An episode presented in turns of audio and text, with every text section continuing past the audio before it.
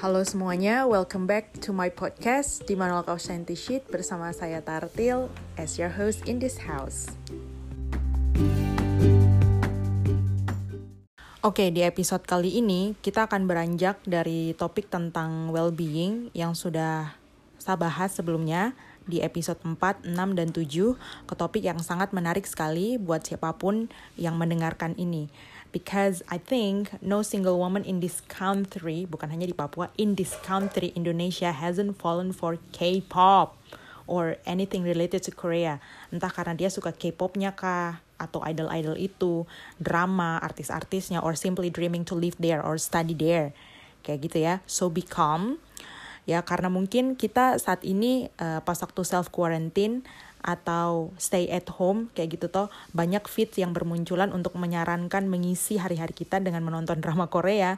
Akhirnya saya pun punya ide tentang ini. Kebetulan teman saya ini yang kuliah di sana, dia itu memberikan saran gimana kalau kita bicara ini lebih dalam kayak gitu. Jadi di episode ini saya tidak akan bicara sendiri.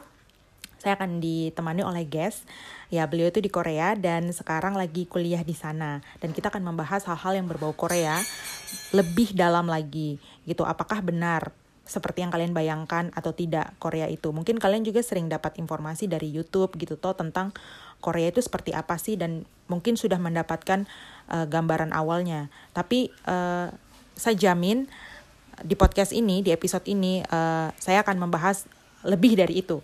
Kayak gitu. Nah, sebelum dia memperkenalkan diri, nah saya ingin memperkenalkan sedikit background beliau ini.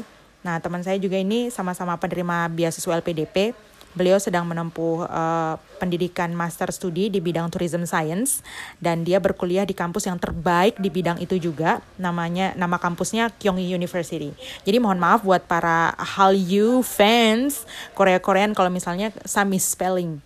Saya misspell kayak gitu ya. Jadi mohon maaf tidak bisa pakai bahasa Korea jadi. Oke?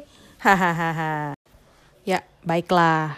Saya mau mengucapkan terima kasih dulu sama saya punya guest. Dan mohon maaf sebelumnya kalau misalnya saya dan guestnya ini tiba-tiba swifting logat bahasa Indonesia dari bahasa logat timur, Indonesia Timur, terus ke bahasa Indonesia yang baik dan benar, atau mungkin pakai logat anak Jakarta Selatan seperti itu, karena memang begitu sudah adanya.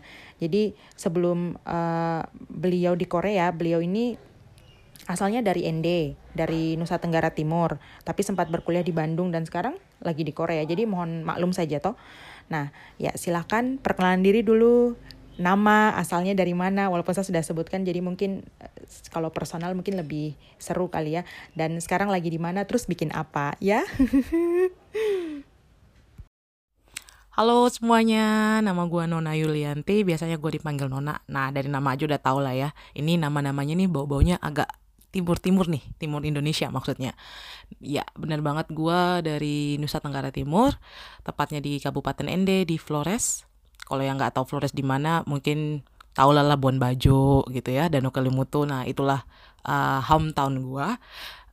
Sekarang kegiatan gue lanjut studi di Seoul, South Korea. Gue ngambil master di sini di salah satu university di Seoul tepatnya. Alright, thank you for the brief introduction. Gue langsung bertanya aja kali ya Non ya.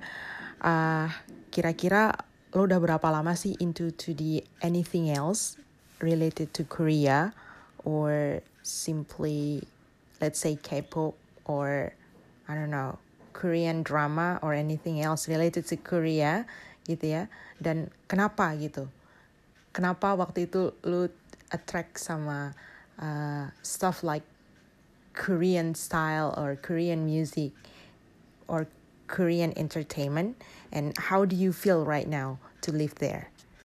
Oke, gue jawab pertanyaannya. Dari kapan gue suka Korea-Koreaan, include K-drama and K-pop. Oke, itu gue bisa bilang dari zaman gue nggak sadar. gue nggak sadar K-drama itu apa, K-pop itu apa gitu loh. Jadi waktu pertama kali nonton K-drama itu gue umurnya mungkin kelas 2, kelas 3 SD lah, gue nggak tahu itu umur berapa. Karena waktu itu kakak gue nonton, jadi ya sebagai anak cili-cili ya udahlah pengen nonton aja, pengen ngikutin. Tapi udah sadar tuh, cakep ya. Waktu itu tuh aktornya itu kayak Kong Sang Woo, Bae Yong Joon. Mungkin zaman sekarang banyak yang nggak tahu, tapi mereka itu salah satu aktor yang paling direspek lah di Korea Selatan gitu. Nah, setelah di 2005-2006 itu mulai ada ketertarikan dari diri gue sendiri untuk menonton si Korea ini, si K-drama ini. Jadi gue nonton itu dari film Gong, film My Girl, Full House, Sesegir Chunyang, dan lain-lain. Nah, alasannya kenapa sih gue suka banget nonton K-drama pada waktu itu? Ya sampai sekarang gue sebenarnya masih nonton beberapa Korean drama gitu. Jadi menurut gue ceritanya fresh sih. Ceritanya fresh dan gue jarang banget nemuin cerita-cerita seperti itu di seri-seri Indonesia ataupun seri-seri Western gitu. Dan yang kedua plotnya enak diikutin gitu. Antara bilang berat juga enggak, seru aja diikutin plot drama-drama Korea itu. Terus yang ketiga ya sebenarnya ini harusnya pertama ya alasan ini, look. How their appearance gitu loh. Dari cowoknya yang wah cakep-cakep ya cowok Korea itu, terus sama cewek-ceweknya juga cantik-cantik, enak dilihat. Mungkin itu salah satu faktor terbesar kali ya. Harusnya itu di urutan 1. Berikutnya itu apa ya, Korea itu, drama Korea itu pintar banget cara packagingnya gitu loh, cara mereka menampilkan settingannya itu loh. Jadi mereka itu berusaha menggambarkan Korea itu sebagai negara yang apa ya, negara yang menarik, negara yang baik, negara yang bagus gitu. Dan itu berhasil gitu. Mereka menciptakan suatu image yang luar biasa lewat drama Korea gitu loh. Jadi itu yang bikin orang-orang tertarik menonton Korean drama dan juga tertarik, akhirnya muncul keinginan ya, wah kayaknya seru nih kalau misalnya nanti tinggal di Korea atau mengunjungi Korea gitu. Oke, kalau ditanya Korean pop, gue tuh udah lama banget sih dengerin Korean music gitu. Mungkin dari zaman-zaman SD, SMP tuh udah mulai dengerin. Dulu sih taunya cuma BoA, TVXQ, terus Suju, beberapa lagu Suju juga dulu gue tahu gitu.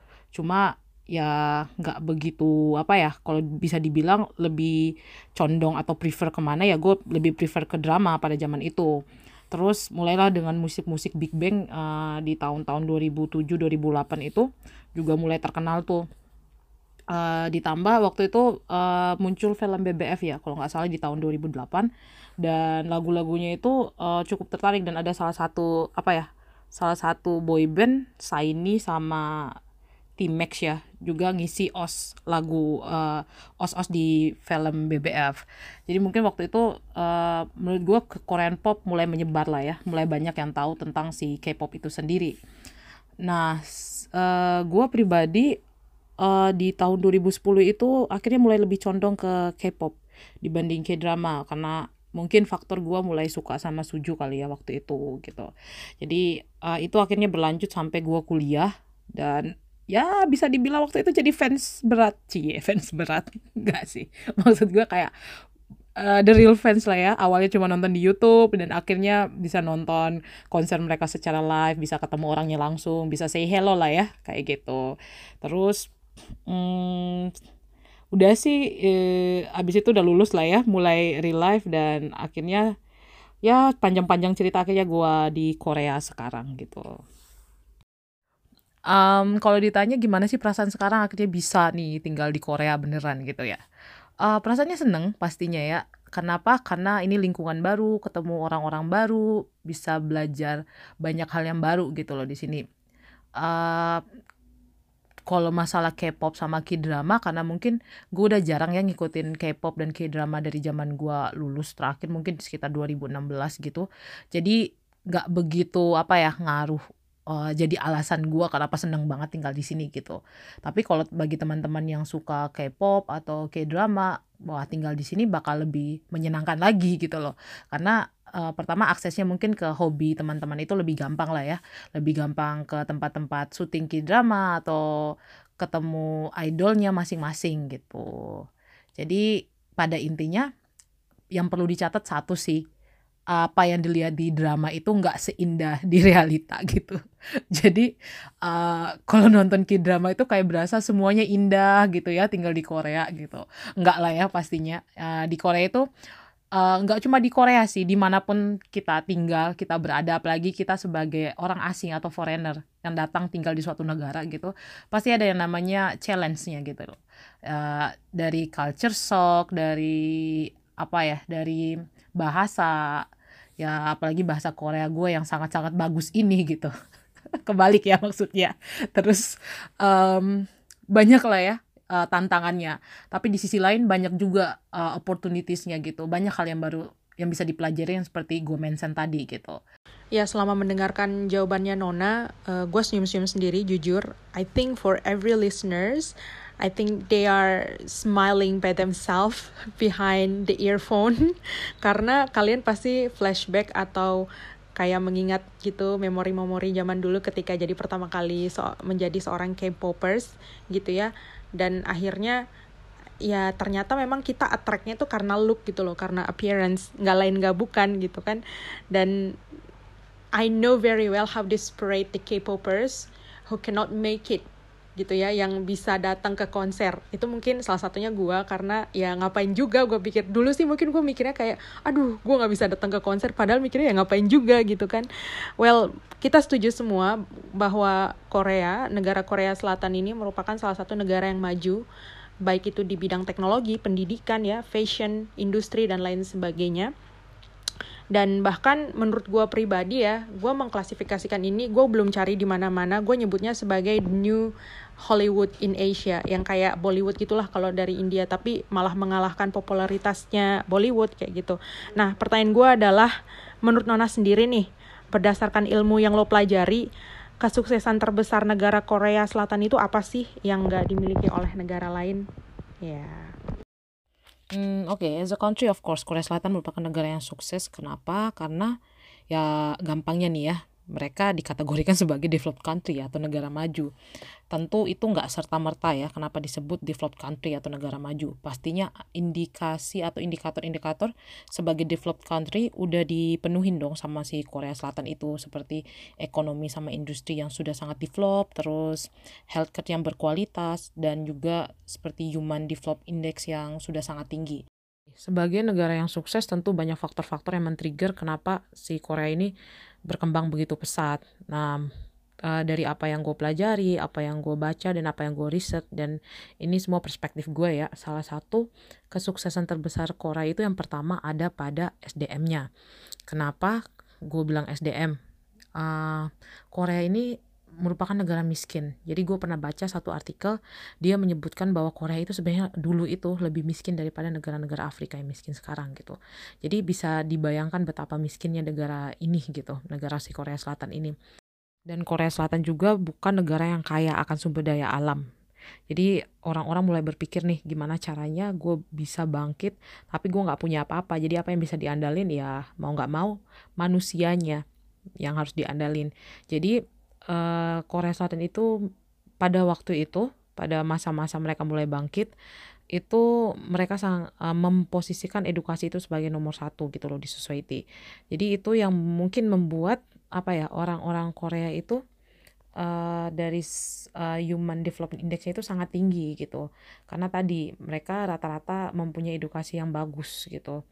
Dan itu akhirnya mungkin apa ya, cerita masa lalu mereka yang dari Korea, dari dijajah Jepang ya, dari 1910 sampai 1945, terus ke Korean War, terus pernah mengalami menjadi negara yang sangat miskin. Akhirnya orang-orangnya itu jadi orang yang sangat pekerja keras gitu. Jadi sekarang itu kalau kita lihat orang Korea tuh wah Masya Allah lah, luar biasa orang-orangnya itu sangat tekun, sangat gigih gitu loh, dan mau bekerja keras itu.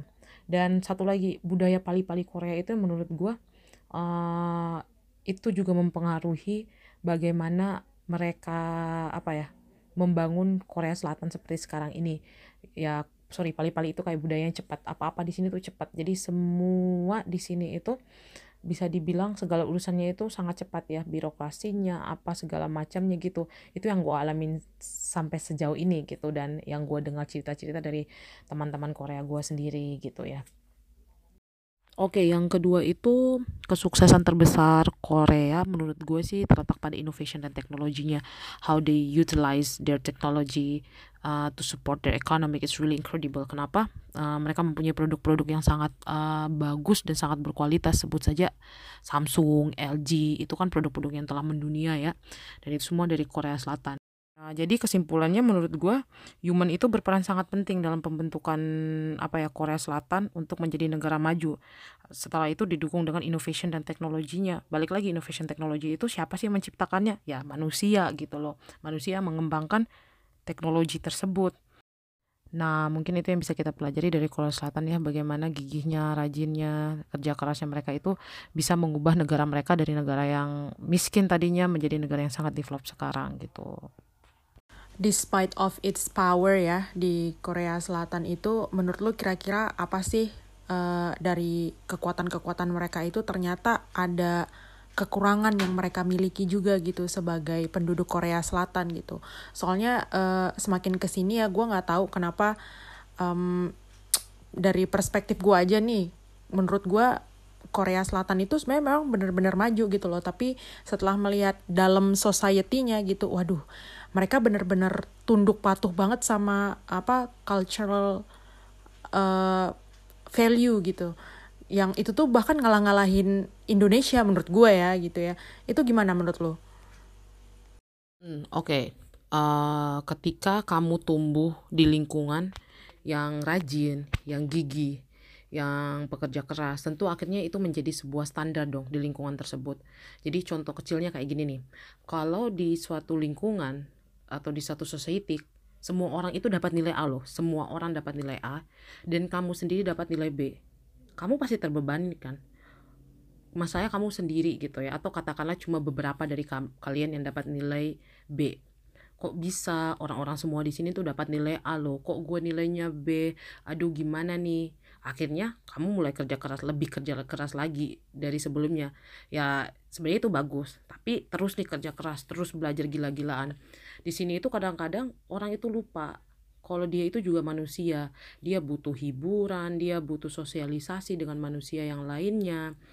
Dan ujung-ujungnya itu kita dibilang, atau orang tadi itu yang ngejar nilai A itu dibilang, ini orang kurang hiburan. Kenapa? Bawaannya mungkin cepat sensitif ya, senggol bacot gitu. Nah, sampai akhirnya stres kan, karena terus mengejar si A ini, mengejar nilai A gitu. Mulai nggak pede sama diri sendiri, lama kelamaan kan. Nah udah gitu nggak ada teman untuk cerita. Belum lagi nanti kamu berpikir bagaimana komentar-komentar dari society kamu terhadap kamu gitu.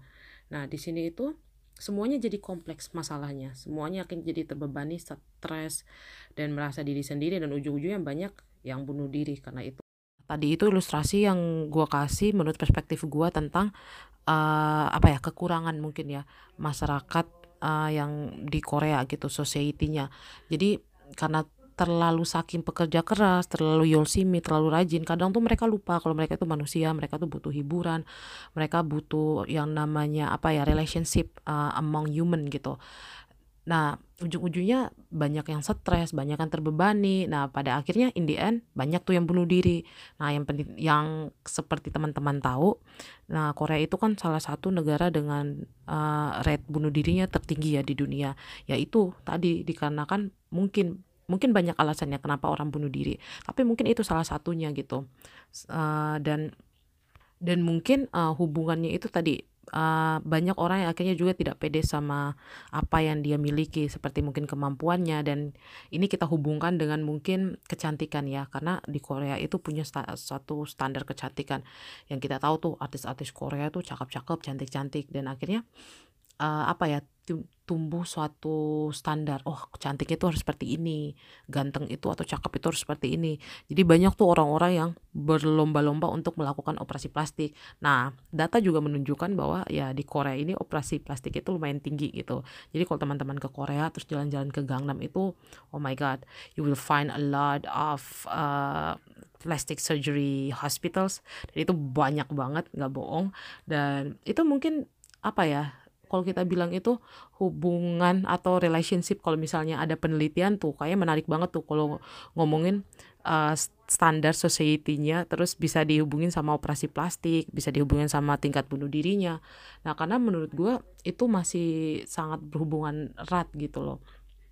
Jadi mungkin itu sih kalau misalnya kekurangan-kekurangannya di society Korea gitu, di masyarakat Korea gitu. Nah, terus kalau misalnya ditanya mereka masih patuh nggak sih terhadap culture sama budayanya gitu. Jadi gini, nah gini, kalau kita ngomongin culture, ya jujur Korea ini menurut gue salah satu negara yang tetap menjunjung tinggi culture-nya, budayanya, adat istiadatnya, dan sangat apa ya, nasionalisme sekali gitu. Dan ini itu terbukti kalau teman-teman ke Seoul deh, teman-teman pasti akan merasakan banget kalau di Seoul itu walaupun udah modernisasi tapi tetap terasa gitu loh culture-nya, adat istiadatnya, dari bangunannya, dari apa ya, cara pemerintah memelihara culture di sini itu masih sangat terasa, malah dijadikan sebagai objek pariwisata gitu. Mungkin itu salah satu untuk meng-keep their tradition still alive gitu. Nah, tapi menurut gue namanya zaman sekarang itu kita hidup di zaman globalisasi ya. Modernisasi itu sangat terasa, begitu pun di Seoul. Jadi kalau mungkin untuk menjaga 100% culture mereka enggak lah pasti. Sekarang itu udah tererosi sama yang namanya perkembangan zaman. Tapi ya orang-orang tua, mungkin orang-orang yang lahir di era waktu mungkin di zaman-zaman setelah penjajahan atau Korean War, mereka lebih menjaga tradisinya mereka ya, lebih menjaga apa yang mereka punya, culture gitu. Sedangkan mungkin kalau anak-anak yang lahir di era milenial, mereka mungkin lebih terbuka kali ya untuk culture dan budaya asing gitu. Jadi lebih terbuka dengan namanya modernisasi. Tapi pada dasarnya orang-orang sini untuk custom secara adat istiadat, mereka sangat masih menjunjung tinggi adat dan budaya mereka sih. Itu menurut gue ya. Ini pertanyaan yang gue tunggu-tunggu nih dari gue sendiri sih sebenarnya. Gimana sih pandangan society Korean people di sana terhadap foreigner kayak lu, apalagi lu adalah seorang student di sana gitu, dan bukan hanya sekedar student gitu loh, lu tuh pakai kerudung gitu dan lu harus menerapkan nilai-nilai keislaman lu di sana gitu, kayak sholat, terus harus makan makanan yang halal gitu. Terus gimana sih lu mingle di sana dengan teman-teman lu, dan gimana sih perspektif teman-teman lu, minimal teman-teman lu lah, ngelihat lu tuh sebagai representatif wanita muslim kayak gitu. Oke, sebenarnya menurut gua Korea itu sudah cukup terbuka ya untuk orang asing atau foreigner. Jadi di sini itu kita udah banyak nemuin pelajar ataupun pekerja dari mana-mana gitu, termasuk dari Asia Timur sendiri seperti Cina dan Jepang, dari Asia Tenggara, Australia, Middle East, Europe ataupun Amerika. Alhamdulillah gua udah pernah nemu sih orang-orang yang khususnya pelajar ya, karena gua pelajar gitu, yang datang ke sini untuk belajar, termasuk Afrikan gitu. Mungkin juga didukung oleh faktor pariwisata. Jadi Korea itu kan udah membooming banget tuh pariwisatanya, juga K-pop dan K-dramanya tadi ya yang kita bahas gitu. Jadi orang-orang tuh mungkin jauh lebih tahu Korea Selatan, dan banyak nih wisatawan-wisatawan yang mengunjungi Korea Selatan, karena Seoul sendiri itu termasuk 10 kota dengan visitor terbanyak di dunia di tahun 2017 apa 2018 ya kalau gua nggak salah. Jadi mungkin masyarakat Koreanya sendiri tidak begitu asing lagi gitu, ketemu orang-orang asing gitu, ketemu orang-orang baru, termasuk orang-orang muslim yang menggunakan hijab, karena teman-teman dari Middle East sendiri pun banyak yang menggunakan hijab selain dari negara-negara muslim lainnya seperti kita Indonesia gitu. Cuma kalau misalnya gue mau bandingin ya, dibanding kayak negara kayak Australia kali ya, kayak lu di Australia, terus kayak mungkin beberapa negara di Europe atau beberapa negara bagian di Amerika, itu mungkin nggak seterbuka itu kali ya, maksudnya nggak seramah itu untuk muslim ya, atau untuk foreigner, karena balik lagi Korea ini apa ya, negara yang monoetnik. Monoetnik itu ya satu negara cuma satu etnik gitu loh. Jadi mungkin untuk apa ya, walaupun turisnya banyak tadi, walaupun orang udah mulai banyak di sini, tapi tetap karena mereka bertahun-tahun atau berabad-abad hidup dengan monoetnik, nggak terbiasa sama orang luar atau orang dengan apa ya etnik yang lain. Jadinya banyak yang menurut gua ya, gue nggak mau bilang ini rasis ya, mungkin mereka nggak terbiasa aja kali ya ngelihat orang-orang lain gitu. Nah itu termasuk ya pasti yang itu apa ya, pengalaman-pengalaman yang bakal dirasain sama foreigner di sini sih gitu. Cuma sebagai seorang muslim, apalagi ya seorang muslim itu udah kayak lu pakai hijab, belum lagi kita tahu sendiri kan Islamfobia di mana-mana, terus yang itu yang membuat sebenarnya kalau gue pribadi, sebenarnya gue nggak merasa terganggu ya selama gue di Korea. Alhamdulillah gue ketemu orang-orang yang baik-baik banget, even itu dari orang tua maupun anak muda gitu. Tapi ya tetap gue nggak bisa menutupi ketika gue jalan, ketika gue di mana ya, di tempat keramaian, dan itu bukan di tempat turis ya. Kalau di tempat turis pretty sure you will never ngalamin hal seperti yang gue bakal ceritain ini gitu. Jadi kayak beberapa tempat yang nggak begitu ramai akan turis, mungkin orang-orang kan belum terlalu banyak tuh ya lihat orang asing. Jadi gue lumayan dipandangin banget gitu loh, kayak lu liatin orang dari atas sampai bawah. Apalagi gue pakai hijab ya, gue pakai jilbab, dan mungkin masih terkesan aneh gitu. Terlebih lagi kalau musim panas, gue tuh udah berapa kali ya, mungkin lebih dari 3 kali gue didatangin sama orang-orang ya yang cuma nanya, lu tuh pakai apa, ini musim panas loh, lu nggak gerah tah, kayak gitu ya. Mungkin itu kali ya. Terus untuk kehidupan sehari-harinya sebagai seorang muslim di sini itu sebenarnya kalau ditanya berat apa enggak sih, susah apa enggak gitu ya, kalau gue mau bilang sih gampang-gampang susah. Kenapa? Karena pertama, di sini kan belum halal friendly untuk tinggal ya, tapi kalau teman-teman mau wisata ke Korea, udahlah, alhamdulillah menurut gue udah sangat friendly untuk teman-teman muslim gitu. Cuma kalau untuk tinggal belum segitu friendly-nya. Kenapa? Mungkin balik lagi tadi ya, makanan ya. Kita kan seorang muslim tuh makanannya ya harus halal gitu ya. Nah di sini tuh masih susah untuk mencari restoran-restoran halal, apalagi di sekitar kampus ya. Kalau teman-teman di daerah kayak Myeongdong, terus Gangnam, beberapa tempat di Gangnam, terus di Itaewon ya, itu kan daerah turis ya, jadi banyak emang makanan-makanan halalnya. Tapi kalau untuk daerah mahasiswa sih masih sangat jarang ya, dan untuk tempat sholatnya sendiri alhamdulillah sebenarnya kampus-kampus sudah banyak menyediakan musola gitu, termasuk kampus gua di Kyunghee University, itu udah ada musolahnya gitu. Jadi teman-teman nggak perlu khawatir. Cuma ya itu satu kampus satu musola. Jadi kalau gedung lu di jaraknya 1 kilometer dari musola ya lu jalan kaki gitu ya. Terus di tempat-tempat keramaian kayak di Seoul Station ya, di stasiun besar maksud gua, itu udah ada musola. Di Bandar Incheon pun udah ada musola gitu. Tapi nggak sebanyak mungkin di Indonesia ya pastinya gitu. Terus mungkin lebih ke pandangan orang ya terhadap muslim sendiri itu yang tadi gue bilang. Orang kan melihat muslim tuh kadang-kadang orang yang masih sangat resis ya, orang yang masih sangat melihat muslim itu sebagai ISIS nih gitu. Gue tuh pernah kayak di kereta ya, gue dilihat. Terus sebenarnya bahasa Korea gue tuh sangat buruk sebenarnya ya. Cuma sometimes gue ngerti gitu ya apa yang mereka ngomongin. Nah, mereka tuh pernah bilang, wah itu ISIS tuh. Terus sambil ketawa-ketawa nih sama temannya. Ya gue tuh ngerti, cuma gue ya udahlah senyum-senyumin aja lah ya gitu. Dan kadang-kadang orang tua di sini khususnya ya, mereka itu nggak begitu. Banyak orang tua yang belum terbuka sama foreigner. Jadi kadang-kadang kalau mereka lihat foreigner itu didorong-dorong aja gitu ya gitu. Gue tuh pernah di suatu mall ya, sebut saja mereknya, di Lotte Mall ya.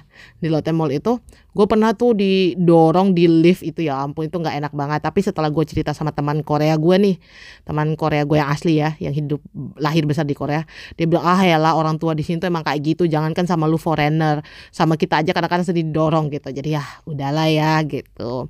Tapi sejauh ini alhamdulillah gue dapat experience yang sangat menyenangkan gitu loh.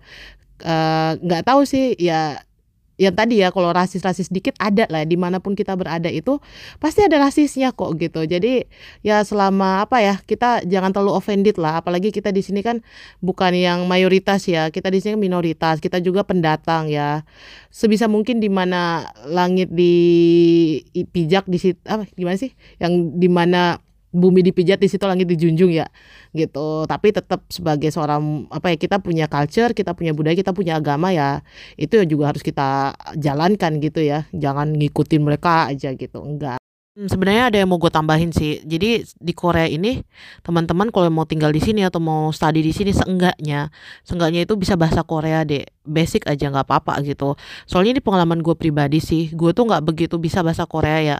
Kelas gue juga kelasnya bahasa Inggris. Kecuali di S1 itu ada yang campur-campur bahasa Inggris sama Korea. Cuma alangkah baiknya kita menguasain bahasa mereka. Kenapa? Karena di sini itu jarang banget orang-orang bisa bahasa Inggris. Kalau ada urusan-urusan kayak ke ke rumah sakit atau ke tempat imigrasi gitu loh. Jadi sebenarnya itu salah satu hambatan banget. Jadi gue biasanya minta teman-teman, entah itu orang Korea asli atau teman-teman yang bisa berbahasa Korea untuk nemanin gue, karena level bahasanya itu bukan kayak kita di supermarket atau kita sehari-hari ya, udah ada istilah-istilah lain gitu, apalagi di bank dan rumah sakit gitu. Nah itu sih mungkin apa ya, tantangannya orang-orang di sini belum terlalu terbuka dengan bahasa Inggris gitu. Malah kalau bisa gue bilang, ini menurut gue ya, perspektif gue, kayaknya masih apa ya, kalau misalnya kita jalan di Indonesia ya, di Jakarta itu mungkin masyarakatnya itu mungkin masih bisa ngerti dikit lah bahasa Inggris ya, walaupun nggak luwes tapi masih ngerti seenggaknya dikit itu. Kalau di sini tuh bener-bener wah, nggak, mereka bener-bener kayak nggak ngerti banget bahasa Inggris gitu loh. Jadi ya untuk menjaga komunikasi sebaiknya pakai bahasa Korea di sini itu. Tapi itu nggak semuanya ya. Tadi itu yang gue omong misalnya itu di kehidupan sehari-hari. Tapi kalau untuk tingkatan profesional atau pekerjaan mungkin banyak yang bisa bahasa Inggris gitu. Cuma teman-teman jangan berekspektasi ya kalau ke restoran-restoran Korea di sekitar kampus, ke market, ke swalayan gitu, orang-orangnya bisa bahasa Inggris gitu. Jadi kayak jarang banget gitu ya. Tapi sebenarnya orang-orang Korea sendiri ya, kalau anak-anak mudanya itu bahasa Inggrisnya sebenarnya bisa gitu. Cuma kadang-kadang itu sebagian orang itu merasa malu, nggak pede sama bahasa Inggrisnya mereka gitu. Tapi kalau misalnya anak muda yang pede, biasanya mereka bakal nyamperin kalau ada orang asing itu, wah mereka bakal nyamperin dan mereka akan ngobrol gitu kita dalam bahasa Inggris. Nah, kita pernah nggak sih Til yang, oh iya waktu itu kan gue sama lu ya, waktu kita naik bis tuh ada bapak-bapak yang bahasa Inggrisnya bagus banget gitu, dan itu gue lumayan terkejut sih. Gue jarang banget selama gue di Korea 2 tahun gue nggak pernah ketemunya kayak sopir bis dengan bahasa Inggrisnya segitu bagus gitu loh. Jadi in conclusion, sebagai foreigner atau orang Muslim yang tinggal di Korea sih, so far pengalamannya so good lah ya. Jadi ya tantangan itu pasti ada gitu. Cuma ketika dijalankan gitu nggak susah-susah banget sebenarnya gitu. Cuma ya di sini sebenarnya gue pribadi ya, ini pribadi gue menganggap ya, ketika gue memakai hijab itu gue langsung mempresentasikan gue sebagai seorang muslim ya. Udah kelihatan gue ini muslim gitu loh, tanpa gue harus ngasih tahu ke orang gue muslim. Jadi ada tanggung jawab di diri gue ya untuk apa ya, lebih mengenalkan kepada orang-orang Korea. Soalnya masih banyak yang melihat muslim itu kayak yang gue bilang tadi ya, melihat kita masih apa ya, banyak negatifnya. Mungkin di sini tuh gue pengen apa ya, menyampaikan pada mereka ya, gue pengen berperilaku yang baik, mempresentasikan diri gue tuh sebagai seorang muslim yang baik, sehingga mereka melihat muslim itu, wah muslim itu ternyata baik ya, seru ya, ternyata nggak seperti yang mereka pikirkan gitu. Itu sih kalau gue ya. Ya waktu itu gue inget banget sih pas waktu kita naik bus berdua, dan itu gue juga kaget banget karena naik bus di Korea itu untuk menuju satu tempat ke tempat yang lain itu membutuhkan waktu yang lumayan lama. Jadi kalian bisa punya waktu untuk tidur-tiduran sekitar 30-45 menit gitu kan. Tapi di tengah-tengah perjalanan gitu kita diteriakinnya sama bapak supirnya tuh yang kayak, "Hello girls, where are you from?" gitu kan. Jadi kayak gue juga kaget gitu. Gue langsung ngeliatin si Nona, "Non, dia pakai bahasa Inggris, gila bagus banget gitu." Terus dia nebak gitu kita dari Indonesia gitu. Terus gue ngomong gitu sama si Nona, mungkin dia ekspatriat kali ya di Batam, gue bilang kayak gitu. Dan dia balik-balik ke Korea karena kagak tahu mau ngapain kali ya, mungkin bosan dengan hidupnya dia gitu kan. Ya udah dia jadi supir bus aja gitu. Gue mikirnya gitu sih sama si Nona waktu itu. Tapi ya once in a million ya lah ya, kalau gue lihat-lihat pas waktu di Korea tuh memang nggak terlalu banyak yang bisa bahasa Inggris. Tapi gue juga menurut gue gini ya, kenapa sih mereka nggak prefer pakai bahasa Inggris gitu? Walaupun sebenarnya mungkin di percakapan atau bahasa sehari-hari mereka, anak muda, anak milenial atau sampai profesional, ada beberapa serapan bahasa Inggris yang mereka gunakan gitu, kayak kita lah di Indonesia kayak gitu kan ya. Jadi anak-anak muda itu sebenarnya mereka paham gitu loh bahasa-bahasa serapan bahasa Inggris gitu kan, yang dijadikan bahasa Indonesia pun juga mereka seperti itu gitu. Menurut gue kondisinya sama, tapi kenapa mereka tetap menggunakan bahasa mereka ya, karena ya apa yang harus mereka tawarkan ke orang asing. Kalau misalnya orang asing aja mau datang ke mereka karena I don't know, maybe working gitu ya, atau belajar gitu, so you need more effort, istilahnya seperti itu, rather than we study your language, you come here so you study our language gitu kan ya. Samalah mungkin case-nya kayak Jepang gitu kurang lebih, menurut gue sih gitu ya. Dan ini sih yang menurut gue salah satu misconception yang orang-orang pikir bahwa menggunakan atau mahir bahasa Inggris adalah salah satu barometer gitu ya, atau standar kecerdasan atau intelektual seseorang. For some reason maybe yes, but I personally think it's not that strict gitu loh. Menurut gue bahasa Inggris itu hanya alat gitu loh. Dan pun mungkin dulu gue pernah berpikir seperti itu ya, bahwa kalau nggak pakai bahasa Inggris gue nanti kayak gimana ya sama teman-teman gue mikirnya kayak gitu ya. Tapi setelah berkuliah di Australia, it's nothing, I mean like itu cuma alat, seperti kayak lu gitu ya dari daerah mana, misalnya dari Kalimantan, terus tiba-tiba lu kuliah di Pulau Jawa seperti itu, dan banyak orang menggunakan bahasa Jawa, and then you understand gitu ya, fully understand after 3 or 4 months staying there gitu ya. Ya wajar gitu loh, itu nggak mempengaruhi apapun, nggak mempengaruhi nilai lu sama sekali, dan nggak mempengaruhi mungkin kalau di Western country mereka nggak terlalu ini ya, mereka nggak terlalu aware sama attitude orang gitu ya, karena orang di sana bebas-bebas. Jadi sebenarnya itu cuma alat, dan itu nggak bisa mengukur kecerdasan seseorang. Karena pun di sana kalau kita bilang banyak kok homeless tapi jago bahasa Inggris, sebenarnya seperti itu ya. Dan kalian gitu nggak bisa bahasa Inggris tapi mungkin posisinya di pekerjaan sekarang bagus banget gitu ya, atau nilai-nilai di subjek lain bagus banget kayak gitu. So it's not a standard at all gitu. Makanya mungkin menurut gue ya pribadi, orang Korea itu mereka memang mempertajam sesuatu yang mereka tuh ya, mahir, yang mereka bisa, ketimbang mereka bersusah-susah untuk mempelajari sesuatu yang mereka tidak bisa. Walaupun sebenarnya ya bahasa Inggris itu salah satu jadi concern lah gitu ya buat semua negara gitu. Tapi ya itu juga berlaku hanya untuk orang-orang yang mendalami subjek atau bidang tertentu. Supaya apa? Karena ya mereka juga nanti bakalan berinteraksinya dengan antar negara lah istilahnya, seperti kayak diplomat kayak gitu, terus ya pramugari, dan beberapa pekerjaan-pekerjaan yang memang mengharuskan mereka ngomong pakai bahasa Inggris gitu. Sisanya kalau misalnya ada orang-orang yang pun yang bisa kayak gitu, menurut gue itu kayak cuma ya bonus buat dia kayak gitu loh. Ya, anyway, gue punya pertanyaan terakhir nih buat Nona. Kira-kira Non, what will you miss the most from Korea after you finish your study and then you go back to Indonesia? Oh ya Non, gue punya one last request lagi. Ini bukan question sih. Bisa nggak lo ngasih closing statement tentang how you put your expectation in the right place? So, like in this kind of situation when people are keen to see K-pop stuff, and then maybe they put their expectation too high kayak gitu. Kira-kira menurut lo gimana sih gitu? Bentar lagi insya Allah balik ke Indonesia. Ya doainlah ini tugas akhirnya lancar, amin. Jadi bisa cepat-cepat makan nasi Padang lagi.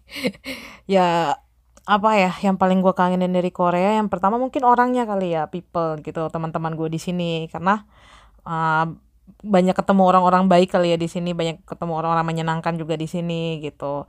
Terus yang kedua mungkin suasana Koreanya. Jadi gue tuh suka banget. Di sini tuh sepedaan ya. Di sini tuh pemerintahnya itu membuat pet khusus untuk sepeda gitu loh. Dan itu biasanya didukung sama view-view yang bagus. Gue pernah ngajak lu kan ya ke tempat itu, Demul Mori itu. Nah itu mungkin yang bakal gue kangenin juga sih. Terus juga walking. Di sini tuh gue sometimes kalau lagi jenuh itu gue suka jalan kaki. Terus ke forest di kota. Jadi di dekat tempat gue tuh ada namanya Dream Forest. Ya itu kayak hutan di tengah kota. Biasanya gue ke situ cuma duduk-duduk atau olahraga gitu. Terus mungkin kemudahannya dalam bertransportasi. Nah, di sini tuh apa ya? Enak banget kemudahan bertransportasinya. Jadi kayak semuanya on time. Jadi gue udah bisa prediksi. Misalnya gue ke tempat A, gue harus naik bis jam berapa, bisnya datang jam berapa. Jadi semua disesuaikan lebih gampang lah ya. Itu kali yang paling dikangenin ya. Sama ya nggak bohong makanannya. Jelas. Makanannya itu, makanan Korea itu enak-enak sih gitu. Kayak apalagi makan makanan kayak street foodnya ya. Itu wah kayak odeng gitu. Di sini ada salah satu odeng yang menurut gue enak banget di Stasiun Hegi namanya. Ya mungkin biasa aja kali ya kayak odeng-odeng lain, tapi sambelnya enak di situ. Jadi kalau teman-teman mau ke Korea bisa coba tuh. Ada di Stasiun Hegi, di dalam stasiunnya itu ada odeng, lumayan lah sambalnya gitu. Terus apalagi ya yang dikangenin? Kayak semua deh, kayak apalagi kita udah tinggal 2 tahun ya, itu bukan waktu yang sebentar gitu. Kita traveling aja yang cuma seminggu 2 minggu kadang kangen kan, pengen ke situ lagi. Yang pastinya kangen sih, bakal kangen banget sih sama Korea ini. Itu aja sih. Oke. Ini sebenarnya teman-teman yang punya ekspektasi ya kalau ke Korea itu bakal ketemu idol atau ketemu aktor-aktor gitu ya. Wah, itu sebenarnya jangan terlalu berekspektasi banyak ya. Turuninlah ekspektasinya. Bermimpi boleh tapi please kalau untuk ini ekspektasinya diturunin dikit. Karena nggak segampang itu ya. Gue tuh waktu pertama kali ke sini ataupun sampai sekarang kalau orang-orang tahu gue ya, lu di mana nih, duit di Korea. Wih gila, lu udah ketemu Lee Minho belum? Udah ketemu Si Won belum? Gue cuma kayak oh oke, baiklah, gue cuma mengiyakan kenapa supaya nggak panjang. Karena nggak segampang itu Forguso untuk ketemu si Lee Minho dan kawan-kawan. Dipikir Lee Minho suka main di jalanan. Kagak lah, gue aja di Seoul ya, teman-teman gue tuh tinggal di Seoul ya, dimana ya artis-artis rata-rata tinggal di Seoul. Itu beneran gue, apa mungkin karena guanya yang kurang lucky enough ya untuk ketemu selebriti seperti itu gitu. Tapi kalau teman-teman mau, misalnya kalau mau ketemu artis nih, ya udah bayarin tiket konsernya aja, itu udah pasti ketemu loh. Atau mungkin ini ya paling gampang itu kalau teman-teman tahu schedule mereka untuk fly. Misalnya kalau idol itu mereka harus fly ke, misalnya konser ke Jerman gitu, kan harus lewat Incheon tuh. Nah mungkin teman-teman bisa tahu tuh jadwal flight mereka jam berapa, dan mungkin bisa ditunggu di sana. Karena itu percentage untuk ketemu mereka itu lebih tinggi di airport sesuai jadwalnya ya. Tapi itu juga nggak gampang loh dapat jadwalnya mereka gitu. Jadi teman-teman harus kayak sedikit in deep searching lah ya tentang itu gitu. Tapi kalau cuma datang ke sini terus lu tiba-tiba jalan di Gangnam, di Upgujong terus ketemu mereka, itu bener-bener itu sangat-sangat laki gitu loh. Soalnya jarang banget mereka itu bakal jalan di tempat keramaian kayak gitu. Mungkin mereka naik subway gitu ya. Cuma mungkin lu nggak bakal sadar itu mereka. Kenapa? Karena di sini tuh orang-orang itu sibuk pada masing-masing. Kalau udah naik subway semua orang itu, lu mau mungkin Siwon depan gue nggak akan sadar karena gue bakal sibuk sama HP gue gitu. Jadi banyakan orang missing gitu ya karena itu. Tapi beneran itu nggak gampang loh, seriusan. Lower your expectation about that gitu. Lower your expectation when you come to Seoul and you will meet like some kind of idols or some kind of actors. Oh my god, it's not impossible. It's possible of course, but the percentage it's like low gitu loh. Gimana ya? Jadi mending jangan berekspektasi terlalu tinggi, nanti takutnya kecewa kan lebih dalam. Nah itu aja sih saran dari gue ya, kalau teman-teman mau ke Seoul yang tujuannya bukan tujuan sih yang kayak pengen banget nih ketemu si idol atau aktor gitu, yang pasti nggak gampang.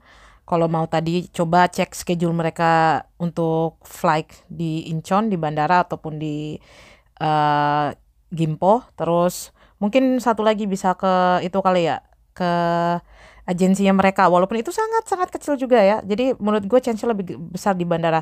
Tapi beneran, kalau teman-teman cuma berharap datang ke sini dan tiba-tiba di jalan ketemu mereka, oh my god, itu butuh kelakian yang luar biasa. Jadi beruntunglah orang-orang seperti itu ya. Dan gue kayaknya belum seberuntung itu, karena gue gak pernah ketemu mereka di jalanan sampai sekarang. Udah 2 tahun ya di Seoul. Udah gitu aja.